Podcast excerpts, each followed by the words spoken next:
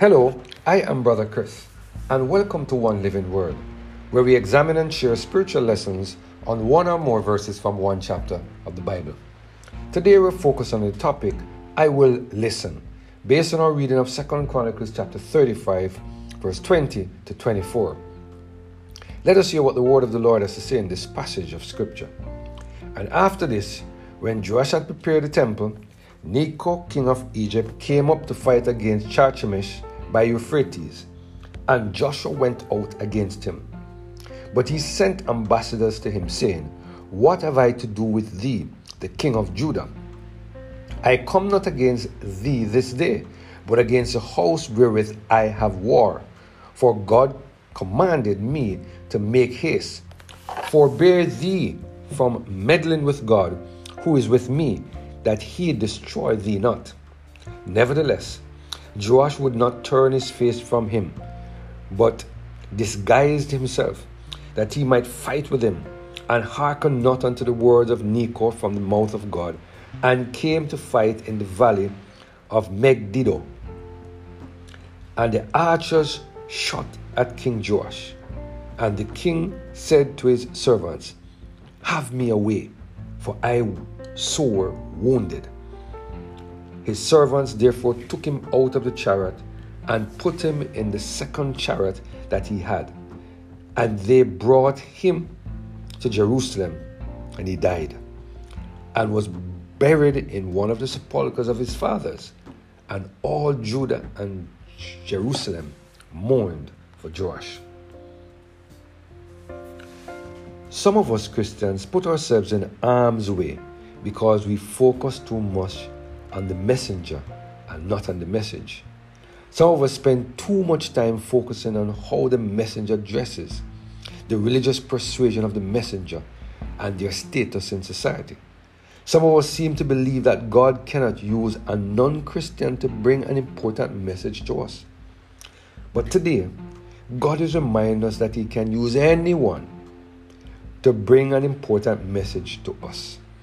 God is reminding us today through the story of Josiah and Necho in Second Chronicles chapter 35 that God can use those who we least expect to be used by Him to carry important messages to us. As we just read in verses 20 to 24, we saw how God sent a message to this Egyptian king and how Josiah responded to this message. Do you see what happens when we refuse to listen to the voice of the Lord? Do you see what happens when we refuse to follow the counsel found in Isaiah chapter 8, verse 20?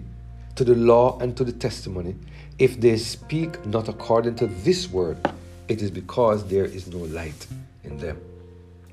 Here we see a man who started out doing those things which were right and pleasing in the sight of God, disobeying the voice of the Lord because he refused to believe that God could send him a message through a heathen king. Here we see a man who used the word of God as his guide, deciding to lean onto his own understanding, and as a result, losing his life in a very tragic way. Today, God is reminding us to focus our attention on the message and not on the messenger. And if we are not sure that the message from the messenger is coming from the Lord, then we should go on our knees and ask God to tell us if the message is coming from Him.